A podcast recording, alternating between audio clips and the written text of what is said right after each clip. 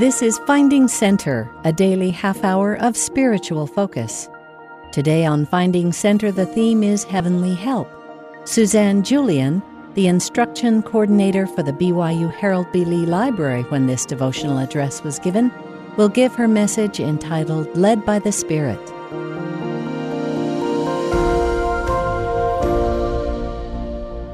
One of the first devotionals I attended at BYU was in 1979 when Elder Dallin H. Oaks was president of the university.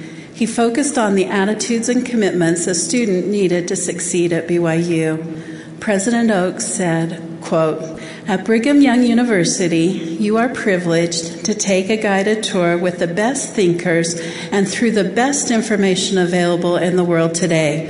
Most of you will be eager and alert, stimulated by ideas, and struggling with the exciting process of learning. Most BYU students are busy preparing themselves for the important responsibilities that they will bear. Do so. Do not be one of that smaller but painfully visible group of students who are still struggling up the far slopes of Fool's Hill, chasing butterflies giggling on the fringes, and pursuing the frivolous things of life while the sands of their study time at the university fall through the hourglass at their inexorable rate. These will finally leave, perhaps with a degree, hopefully with some kind of a job, but almost certainly without the education and learning that is the purpose of our mission here. Close quote. At times, I was one of those students who chased butterflies However, I did develop important skills as I attended my classes and did the required assignments. Some of the classes that I took while here at BYU and had not considered relevant to my professional life had a direct impact on my success as a librarian. For example, I was required to take a philosophy class as one of my general education requirements. I enjoyed the class, but could not see any direct connection to my future plans. I remember a series of class sessions where the professor carefully instructed us about the logic outlined in a Venn diagram. I understood the concept and found it interesting, but I tucked it away in my memory and did not think about it again until years later when I began teaching students how to do research using electronic databases. One of the skills students needed to learn was how to create a search statement for an online database using the concepts found in a Venn diagram. The and, or, and not used to limit or expand a search can be illustrated with what I was taught in philosophy. From that experience and others, I have learned that sometimes I will be directed to knowledge or experiences that do not fit my current life plan. Elder Oaks gave a general conference talk in April 2001 called Focus and Priorities, where he emphasized the inspired use of information as the key to our growth in this life. He said, quote, because of modern technology, the contents of huge libraries and other data resources are at the fingertips of many of us. Available information, wisely used, is far more valuable than multiplied information allowed to lie fallow. Overarching all of this is the importance of what the Spirit whispered to us last night or this morning about our own specific needs. Each of us should be careful that the current flood of information does not occupy our time so completely that we cannot focus on and hear and heed the still small voice that is available to guide each of us with our own challenges today. Close quote. Sometimes we do not recognize the importance of the learning opportunities we encounter. President Eyring gives two examples of learning opportunities he missed because he did not realize their importance. President Eyring describes growing up in a home with a father who was born in Mexico and spoke Spanish, and who was a chemist and a great teacher. Those skills were opportunities for President Eyring to learn from his father. However, he never asked his father to teach him Spanish, and he did not take advantage of times when his father wanted to show him how to solve a math problem related to his physics homework. President Eyring said, quote, he pled with me to think more often about those things that then seemed so uninteresting and so unimportant. Close quote. Only later, when President Eyring was called as an apostle, did he realize that those missed opportunities to learn from his father would have been a blessing to help him in his current church assignments. He counsels, quote, Your life is carefully watched over, as was mine. The Lord knows both what He will need you to do and what you will need to know. He is kind and He is all knowing, so you can, with confidence, expect that He has prepared opportunities for you to learn in preparation for the service you will give. You will not recognize those opportunities perfectly, as I did not, but when you put the spiritual things first in your life, you will be blessed to feel directed toward certain learning, and you will be motivated to work harder. You will recognize later that your power to serve was increased, and you will be grateful. Close quote. Nephi tells us in 1 Nephi chapter 4 verse 6 that he was led by the Spirit, not knowing beforehand the things which he should do. When he said this, he was trying to fulfill the commandment he had received to retrieve the plates of brass from Laban and return with them to his family. After Nephi successfully delivered the plates to Lehi, Lehi rejoiced and thanked the Lord for them. He read them and found that they contained the commandments, genealogy, and stories his family needed to know in order to stay strong during their trials. Nephi says, quote, And we had obtained the records which the Lord had commanded us and searched them, and found that they were desirable, yea, even of great worth unto us, insomuch that we could preserve the commandments of the Lord unto our children. Retrieving the records was not easy, and Nephi and his brothers failed twice.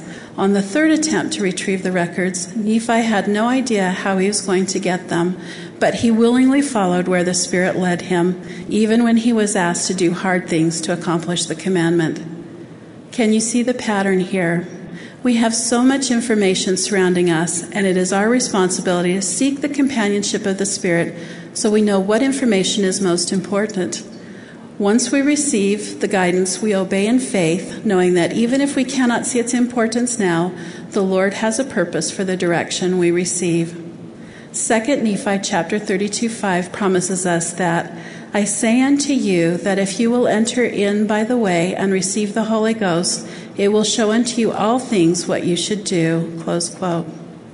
With this scripture in mind, I would like to contrast two stories of LDS soldiers during World War II.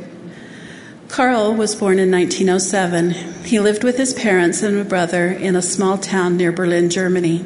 As a teenager, Carl became interested in languages and wanted to study English and French. At 15 years old, he went to work as an apprentice in a factory that made eyeglasses. When he was 17 years old, he met two Mormon missionaries. His interest in the English language led him to take the English classes offered by the missionaries.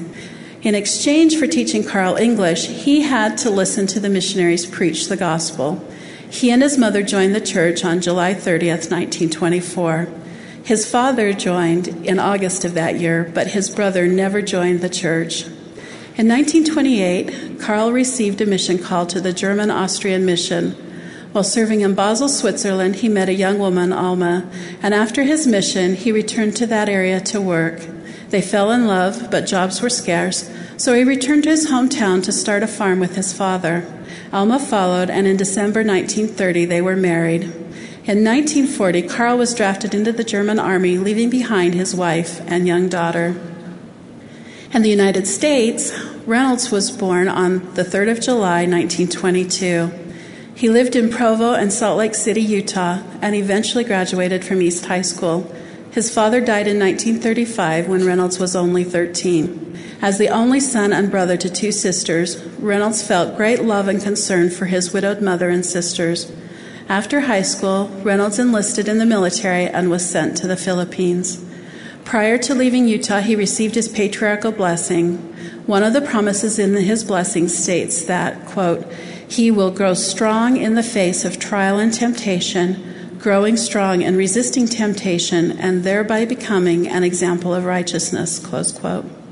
By November 1941, Reynolds was sailing towards the Philippines. In January 1942, Reynolds was writing home to his mother from Mindanao about the heavy fighting his letters contain counsel to his family to be faithful and pray for him. Every letter his mother received expressed his love and concern for his family, including his desire to be with them. He talked about his future, especially what he wanted to eat when he got home and what he wanted to pursue as a profession. Each of these men faced life circumstances that were challenging and overwhelming, but each held strong to their faith and found comfort in the gospel. Back in Europe, Carl's faith and prayers helped him endure hardships during the war. His constant prayer was that he would not kill anyone or be killed, but be permitted to return to his family. He described his ordeal as experiencing all the plagues. He tells of having so many lice in his uniform that when he had the chance to be near a fire, he put his coat in it to kill the pests. One of his colleagues tried that same method, but it did not go as well for him. Instead of killing the lice, the heat acted as an incubator, and the lice multiplied to an unbearable level. In May 1945, Carl learned that the war was over, but while trying to reach his home, he was captured by Russian soldiers. They sent him to a prison camp in Siberia. Lack of food, demanding work, illness, and harsh treatment by the guards took their toll on Carl's health. After eight weeks, he was so sick that his heart started to fail. He was sent to see the camp doctor, who used a dirty needle to give him a shot, and within a short time, Carl had a serious infection. During his captivity, he pled with the Lord to keep him alive and strong enough to return to his family. Carl promised the Lord he would serve him for the rest of his life to the best of his ability. In October 1945, a rumor went around the camp that most of the sick inmates in the prison camp would be sent back to their countries. In November, the medical staff made a list of all the men who were to be sent home immediately. Carl's name was not on that list. He called on the Lord asking for his help. He was desperate to go home because he knew he would not live much longer in the prison camp. He asked the doctor to look through the list again. It still was not there. The doctor started looking through the list for other countries and finally found Carl's name on the Hungarian list. The doctor corrected the error and Carl was put on a train for home. The trip took two weeks. There were train cars full of prisoners returning to their homes. The prisoners were not given much food, so the strongest men would hunt for food when the train stopped. If the guards caught them, they were shot. Besides the limited food supply, it was cold. Every morning, the guards would come to each train car and ask if there were any dead. Every morning, there would be 10 to 12 men that had died during the night. Eventually, Carl returned home ill and emaciated. His wife and mother nursed him back to health. Carl survived the war but faced additional struggles as a church member in East Germany. Through guidance by the Spirit and protection from the Lord, he and his family escaped East Germany and eventually were led to Utah. Carl kept his promise to the Lord. He dedicated his life to the gospel professionally, spent many years working in various employment opportunities in the church. Meanwhile, Reynolds was listed as a prisoner of war by the Japanese government in May 1943. His mother received two messages through the Red Cross that indicated he was alive and healthy. The few words he was allowed to write tell his mother that they were holding religious services in the prison camp and he was working in the rice fields. In a news article dated January 20th, 1945, a reporter describes how an LDS group in a Japanese prison camp in the Philippines continued to live the gospel during their captivity. They held regular church meetings and cared for each other. There were about 25 Mormon soldiers in the prison camp. They took comfort from their religion and had scriptures and songbooks. One former prisoner recounted the story of a sick young man being healed by two other prisoners, a Lieutenant Brown and an Officer Perry, were the soldiers who administered to him. The Officer Perry mentioned in the article was Reynolds. In September 1944, Reynolds was put on a Japanese prison ship bound for Japan. However, just off the west coast of Mindanao in the Philippine Islands, the Japanese freighter carrying the prisoners was torpedoed and sunk. In February 1945, his mother was officially notified that Reynolds was on board the ship. His body was never recovered, but eyewitness reports say that those on the ship did not survive. When his mother received the news, she wrote the following poem My service flag, so brilliant, with its silver, red, and blue, tells of the service of my son, so young, so strong, and true. He went away all smiling in his uniform so trim, with never a sign of sorrow, but knowing war is grim. He wrote such cheerful letters, wishing he could hear from home, telling of islands far away, of the ocean's blue with its foam. O oh, Father, I prayed, have mercy on all boys of tender age, who answer the call of country, took right across history's page. The story of war, its sorrows, its shocking atrocities, 2. How many died of starvation? How many the enemy slew? Today there came a letter, the gist of its message is old. As I looked up for solace, I saw my blue star had turned to gold. Both of these men were faithful to the gospel. They prayed in faith and they desired righteous goal. One story ends with a miraculous survival, and the other story ends with a young man who gave his life for his country. Their lives and actions match the hymn, I'll Go Where You Want Me to Go, when it says, but if by a still small voice he calls to paths that I do not know, I'll answer, Dear Lord, with my hand in thine, I'll go where you want me to go. Carl is my grandfather, and Reynolds is my great uncle. Through a written history my grandfather kept, along with stories of Reynolds from my grandmother, our family has been blessed by their example of faith. One of the concluding paragraphs in Reynolds' patriarchal blessing sums up the power these men's stories have had on my life. It says, quote, be humble and prayerful before the Lord, and he will never desert you. For the promise given to the faithful shall be yours, that your yoke shall be made easy and your burden light. You shall have influence with the young, for they shall watch your course in life, thereby gaining courage and hope because of the things you have accomplished and will accomplish in the future. Close quote. Others have been led by the Spirit even when it is not easy. For example, Moses was 80 years old when he was called to lead the children of Israel. Dr. Terry Ball, professor of ancient scripture here at BYU, gave a talk at the BYU's Women Conference in 2012 entitled, I Can Do Hard Things. In this talk, he describes the fears and inadequacies Moses felt after his call. He says, quote, Moses learned that our Heavenly Father is more concerned about our availability than our capabilities. As President Thomas S. Monson frequently reminds us, whom the Lord calls, the Lord qualifies. If we will make ourselves available to do God's work, He will make us capable. Close quote. Each of us will have experiences where we will be prompted to follow a path that is challenging and may not make sense at first.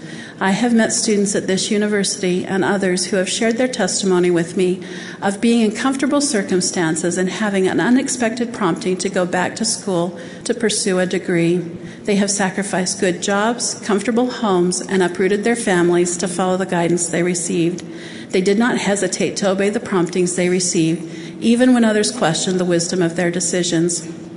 Last year, I too was led on an unexpected path. During Christmas break, just before the winter 2013 semester began, a colleague and I were talking in the hallway about an interesting project someone was working on.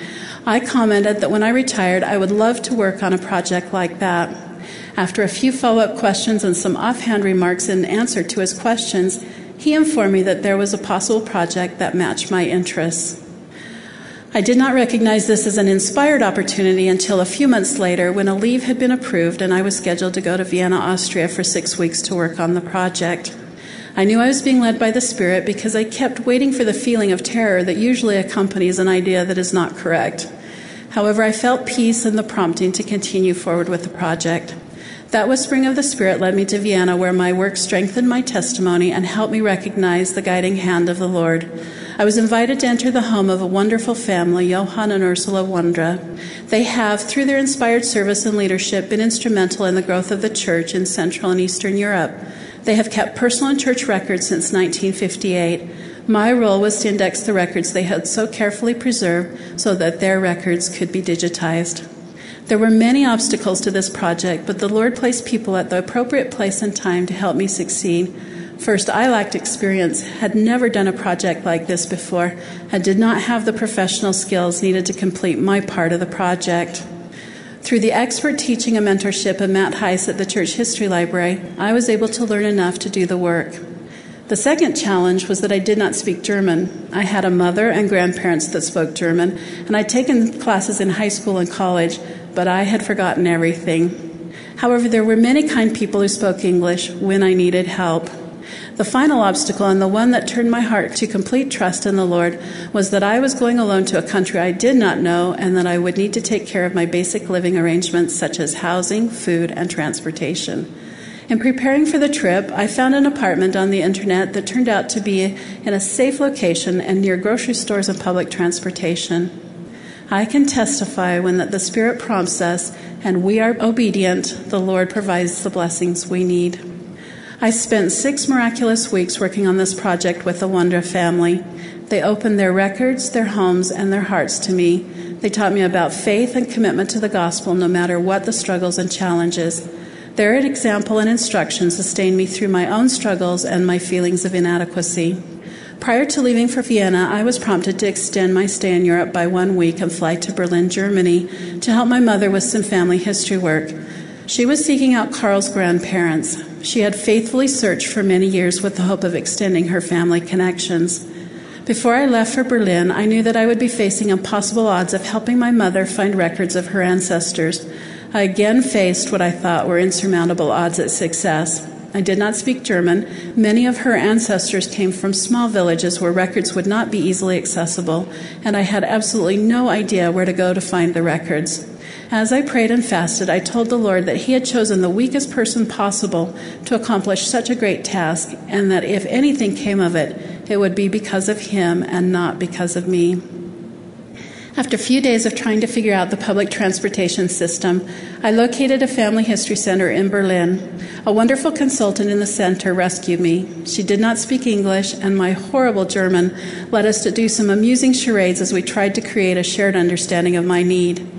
In the end, she and a colleague directed me to an archive of records that were available in Berlin. By the time I was able to access the records in the Berlin archive, I only had two days before I left the country to return home. Again, the Lord provided me with the knowledge and people I needed to accomplish the work. When I was lost, someone or something would guide me to the correct spot.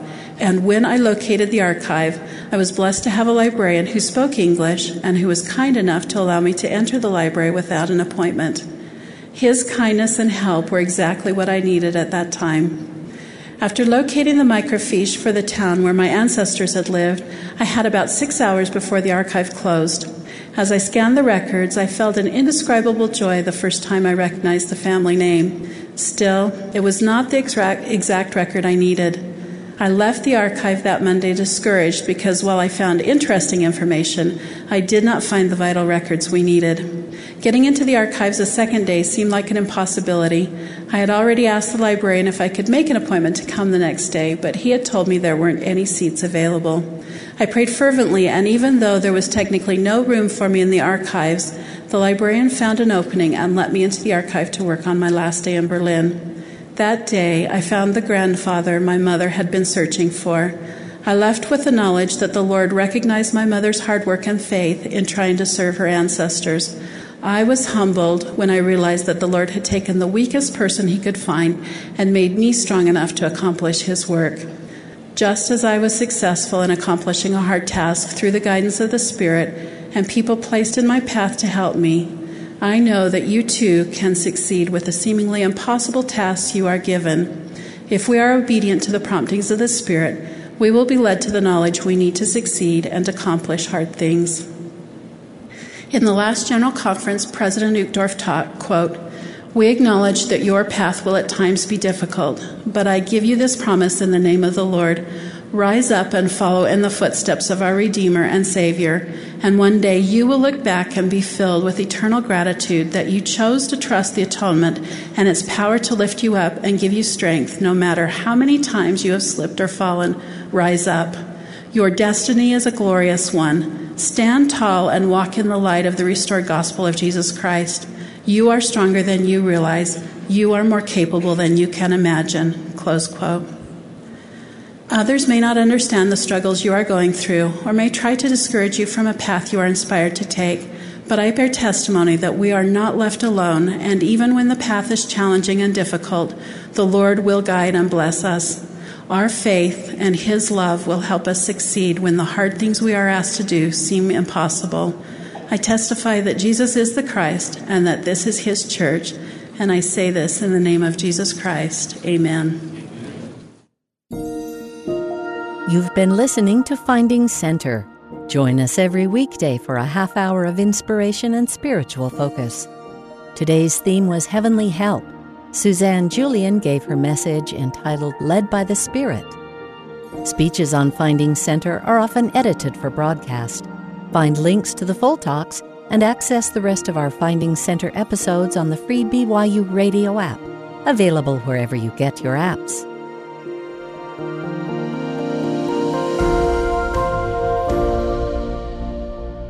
Finding Center is a production of BYU Broadcasting.